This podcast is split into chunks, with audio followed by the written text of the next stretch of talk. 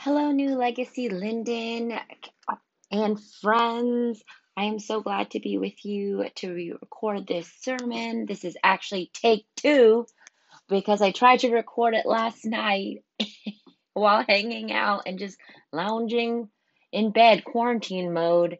And I recognized after recording everything that I thought I was recording, but I wasn't actually recording. And so this is take two. I'm so glad that you are with us today. We are a home church located in Lynden, Washington, and we are all about gathering, growing, and going together. If New Legacy Lynden is your church community, we thank you so much for your faithful giving to the community. Um, and if you are listening and you do not go to home church, but you want to support the mission and vision of seeing home churches in Whatcom County, we would love it if you would go to newlegacylynden.com, go to the support page, and give. Thank you so much, everyone, for your faithful giving. We have been able to be so generous in this season with the pandemic um, because of the way we've structured our church. So, thank you, thank you, thank you. We have a lot of things going on every week for you to do. Um, the feedback that we've gotten from a lot of our community or the people in our home church is that um, more stuff to just have more stuff is not ideal.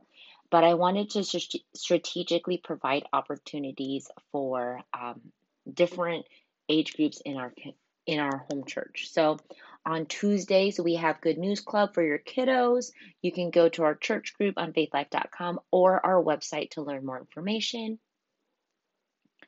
On Wednesdays, we have Youth Hangout with Tanner. You can also go to our website for more information. This is just going to be a really great time to have your teenagers connect and just hang out digitally. We know that it's not the same but honestly, Tanner has just been killing it with um, creating a space for people to get to know each other.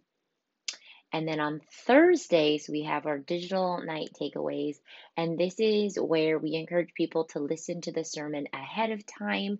That's why always, our sermon recording will always be posted before 3 p.m. on Wednesday. So we have more than enough time by Thursday night just to connect with one another and talk about what stood out for us in the sermon.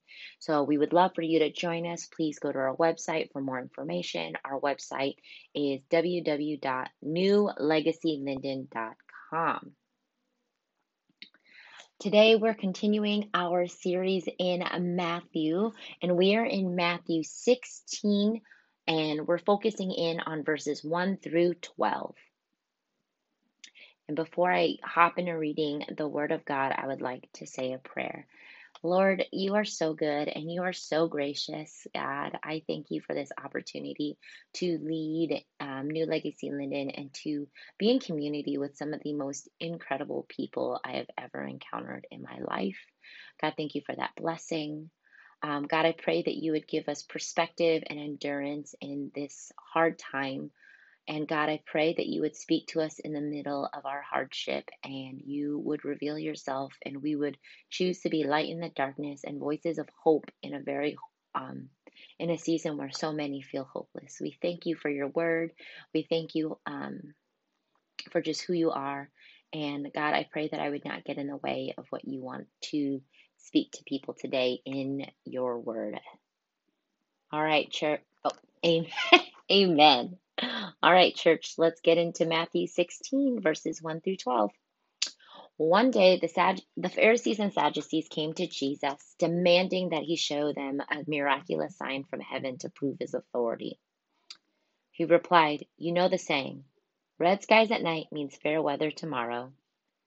Red sky in the morning means foul weather all day. You know how to inter- interpret the weather signs in the sky, but you don't know how to interpret the signs of the time.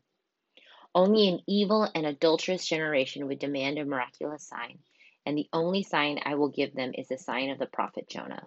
Then Jesus left them and went away. Later, after they crossed to the other side of the lake, the disciples discovered they had forgotten to bring any bread. Watch out, Jesus warned them. Beware of the yeast of the Pharisees and the Sadducees. At this, they began to argue with each other because they hadn't brought any bread. Jesus knew what they were saying, so he said, You have so little faith. Why are you arguing with each other about having no bread? Don't you understand even yet?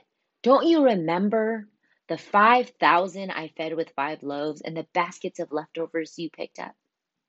Or the 4,000 I fed with seven loaves and the large baskets of leftovers you picked up? Why can't you understand that I am not talking about bread? So again, I say, beware of the yeast of the Pharisees and the Sadducees. Then at last they understood that he wasn't speaking about the yeast and the bread, but about the deceptive teachings of the Pharisees and the Sadducees. So let's just start breaking down this section of scripture. Um, while I was preparing and praying and studying for this message, y'all, I got stuck on verse 1 for a hot, hot minute because I feel like even in this verse where it says, One day the Pharisees and Sadducees came to test Jesus, demanding that he shows a miraculous sign from heaven to prove his authority. There were three things that stood out to me in this one verse that the Pharisees and the Sadducees came with intention. And even though their heart was wrong, they came to Jesus with expectation and intentionality. And that really challenged me because I began to think, even though their heart was in the wrong place, that they were trying to test and challenge Jesus, they came to him intentionally. And I felt deeply convicted because oftentimes I can be pretty willy nilly with my time with God. That I can be pretty willy nilly and whatever and have a whatever attitude when I come to Jesus. But if anything, this verse shows me is that I should come with intentionality, even if the intentionality is to simply be with Him that their heart was in the wrong place, but my heart posture needed to be in the right place, which is the desire to seek the Lord and know Him. And so, even so, in verse one, they came with a purpose, and our purpose when we come to Jesus should be to be with Him, to learn from Him, and to grow in that that intimate space of relationship with Jesus. The second thing that I noted and I kind of recognized about the religious leaders of the time is they got real hot and bothered. They got upset because Jesus was challenging their expectation and idea of what the Messiah would be, what and who God is. They did not like being challenged in their faith and their understanding because they were the people that held everyone to an insane religious standard.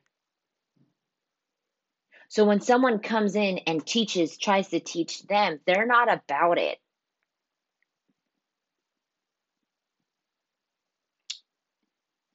And we can look at the religious leaders of the time and think that they are fools and idiots for how they treated Jesus.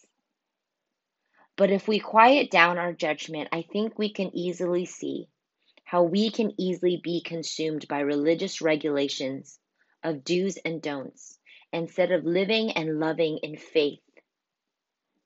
And a good indicator of where you fall between the two is whether or not you get bothered and upset when someone asks hard questions or makes you try, dig deeper into why you believe what you believe. Because guess what, church? The world is asking really hard questions. And unless we are committed to studying the Word of God, being and seeking wisdom from God, we will not have the answers to, ans- to, to give to the world and their hard questions because we can easily be offended and upset, hot and bothered because maybe we're not used to having someone ask us hard questions because possibly hard questions makes us realize how weak our faith is. So ask yourself do you get hot and bothered, upset, unhappy when someone asks hard questions or says something that challenges your faith?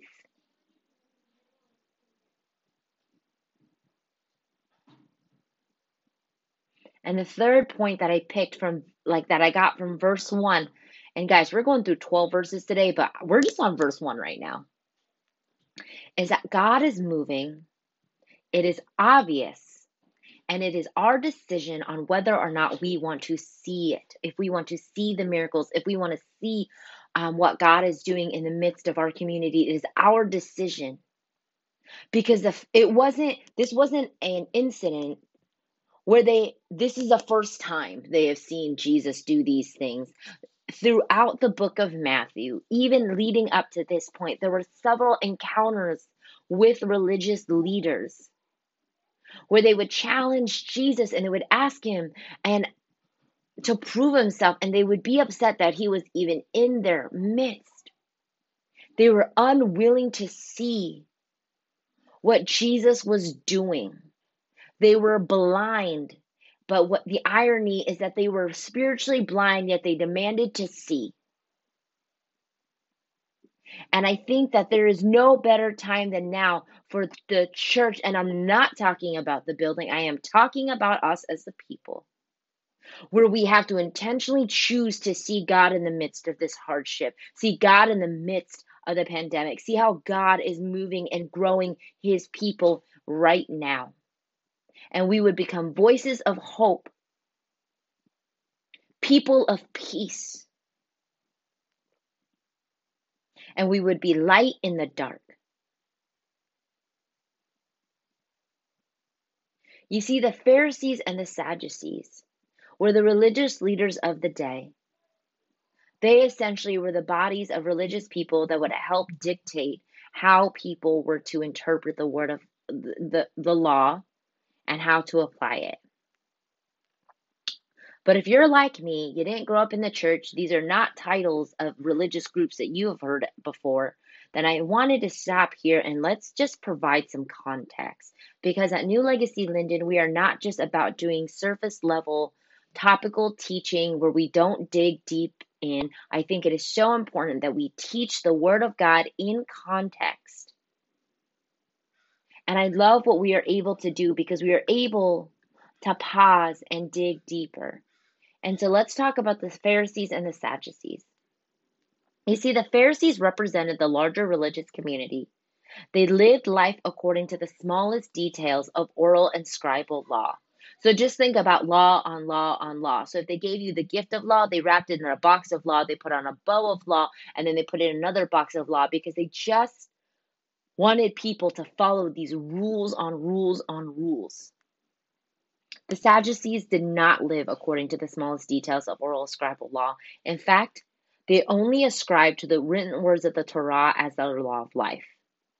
The Pharisees believed in angels and resurrection, whereas the Sadducees did not. That's possibly one of their biggest theological differences between these two religious groups. The Pharisees were not a political group, and in fact, they were willing to live under any government that allowed them to practice their own religious um, principles. Whereas the Sadducees, they were a smaller group of wealthy, um, wealthy, aristocratic pe- religious people, and they were prepared to serve and cooperate with the Roman government so they re- could retain their wealth and privileges. And lastly, the Pharisees longed for the return of the Messiah, whereas the Sadducees were not.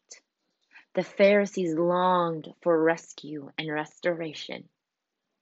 They longed for the Messiah, and he was right in front of them. And they did not see and they did not believe because Jesus was not their expectation, their messianic expectation. Some theologians believe that the Pharisees, their idea of what their Messiah would be, would be very similar to King David. Strong, had an army, had resources, and he would ride in and throw down on whatever government was oppressing them. Jesus came, born of the Virgin Mary in a cave in a town that people said nobody relevant came from. He was right in front of the Pharisees, and they chose not to see the very thing they longed for their Messiah. They did not see because their Messiah did not fit in the box that they have created for him. You see, the Pharisees and the Sadducees were two very different religious groups. And they became, they came together and they were united based on their hostility and desire to eliminate Jesus. It's really interesting how hostility can really unite people, just like it united the Pharisees and the Sadducees. So Jesus replied to them, You know the saying, red skies at night means fair weather tomorrow. Red skies in the morning means foul weather all day. You know how to interpret all the weather signs in the sky, but you don't know how to inter- interpret the signs of the times. Only an evil and adulterous generation would demand a miraculous sign, but the only sign I will give them is the sign of the prophet Jonah. Then Jesus left them and went away. He calls them out. He's saying, You can look at the sky and be like, Oh, red sky means this. Okay. That they could look up into creation and predict the things to come, yet they could not see what was right in front of them that we can easily forget that the natural always points to the supernatural. That all of creation cries out about the majesty of God. That all creation, all natural things, mountains, rivers, grass, fields, all these things. I live in the most beautiful place in the United States of America, the Pacific Northwest, where I can drive 30 minutes one way and see water, and I can drive 30 minutes the other way and see mountains. We have valleys. We just have such beautiful natural worlds. And all of creation is crying out and acknowledging the Creator. And somehow nature all works together when we don't jack it up, but nature works together to cry out the singular singular purpose, which is to point to God. And it was created for us to care for and enjoy, yet we say there is no God.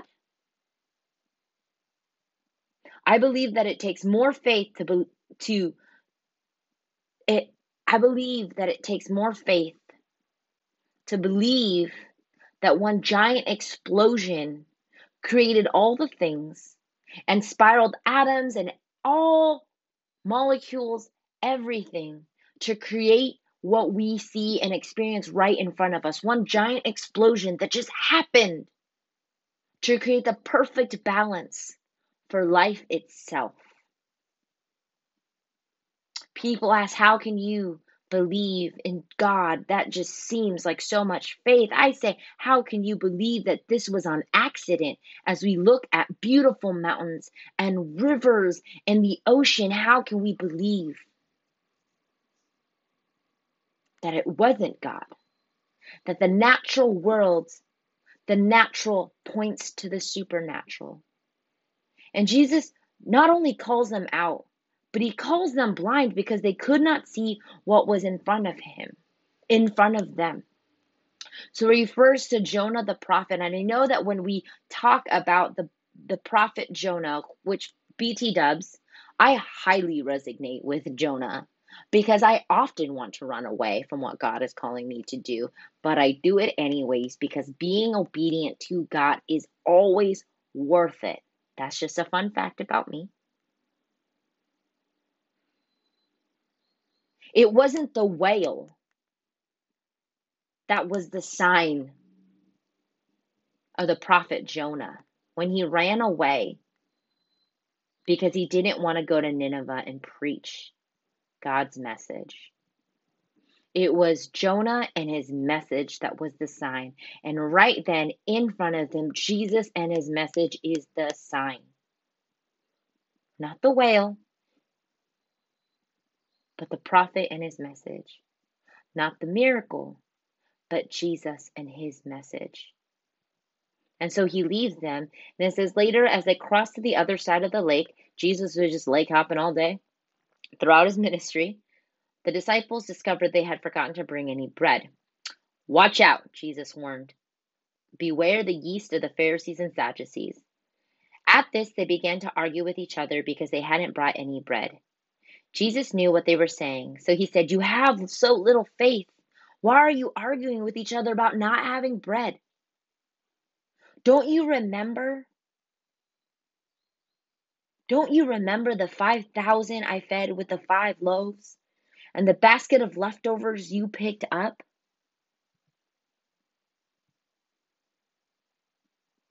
Don't you remember? The 4,000 I fed with seven loaves and the large baskets of leftovers you picked up? You see, an Orthodox Jew would not eat and take of bread from the Gentile, and they were traveling to a largely Gentile region. And somebody didn't forget to pack the snacks. I'm just saying, if a mom was in that group, she would have probably had a whole bag of snacks. I hear they're freaking out because they don't have bread and they were going to go to a Gentile region and they couldn't eat the bread from the Gentiles. And Jesus has to call them out too because clearly they forgot. They, they just had two miraculous feeding mirror like events the 5,000 and the 4,000. They were there with Jesus experiencing these things that they put their natural into the hands of Jesus and it became supernatural. They took their ordinary and in the hands of Jesus it became extraordinary, but somehow they were freaking out that they didn't have bread. So Jesus says, Do you remember? And it's even easy to sit in our context and be like, man, these disciples were straight up fools. But if we are to be honest with each other, I think it is easy for us to forget what God has done in our life because we focus so much on our circumstance that we forget the faithfulness and the majesty and the goodness of God. We forget what He will do and can do because we are so focused what is right in front of us that we do not remember what he has done. And if we do not remember what he has done, then we will not have faith for what he can do today and what he will do tomorrow. So, do you remember what God has done for you?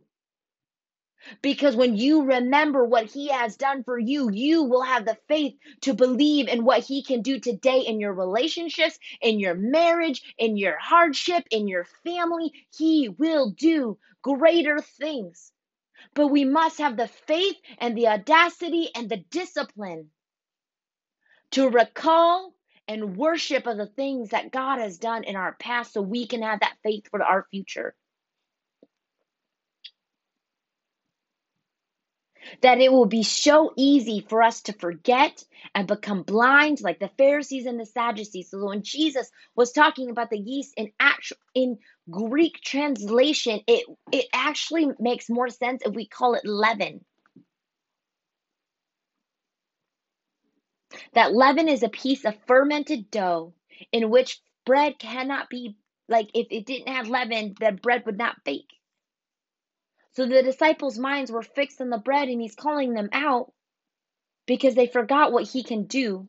They were thinking that Jesus was telling them that it would be bad to get food on the other side. Their, their mind was set on bread, bread, like actual bread. The physical, the literal bread. And Jesus was saying, No, the leaven, the yeast that I am talking about from the Pharisee, is the metaphorical meaning of the symbol of penetrative power of evil. That it is the evil influence of the Pharisees and the Sadducees, the evil influence of the religious spirit and the religious heart. Jesus says, Why can't you understand that I'm not talking about bread? Bread, bread, physical bread, carbs. So again, I say, beware of the yeast or the leaven of the Pharisees and the Sadducees. Then at last they understood. Oh, church, I'm believing we are going to have a lot of at last we understood those moments where our eyes open and we see what God is doing. So that at last they understood that he wasn't speaking about the yeast or leaven in the bread, but about the deceptive teaching of the Pharisees, the deceptive, in some translations, as the evil influence, the evil teaching of the Pharisees and the Sadducees.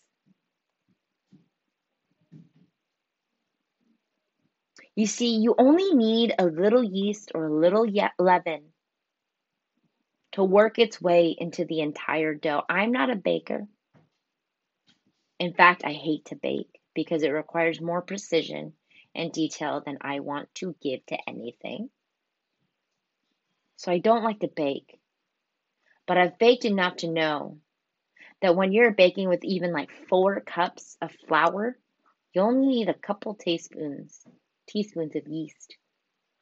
And with the right conditions, the yeast will flourish.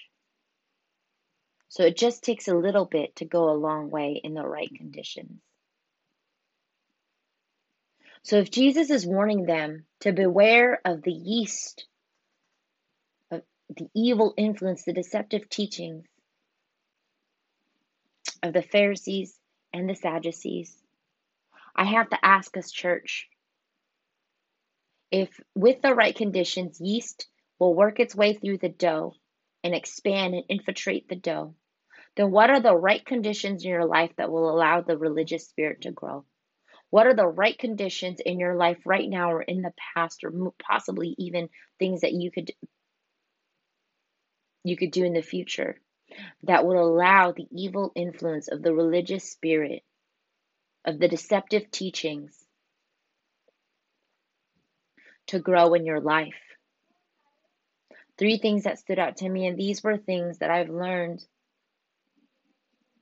and I've seen in ministry. The first one, being overly critical with a consumer mindset, that it is easy to make faith and religion, church, something that you go to and criticize because it does not give you what you want to consume.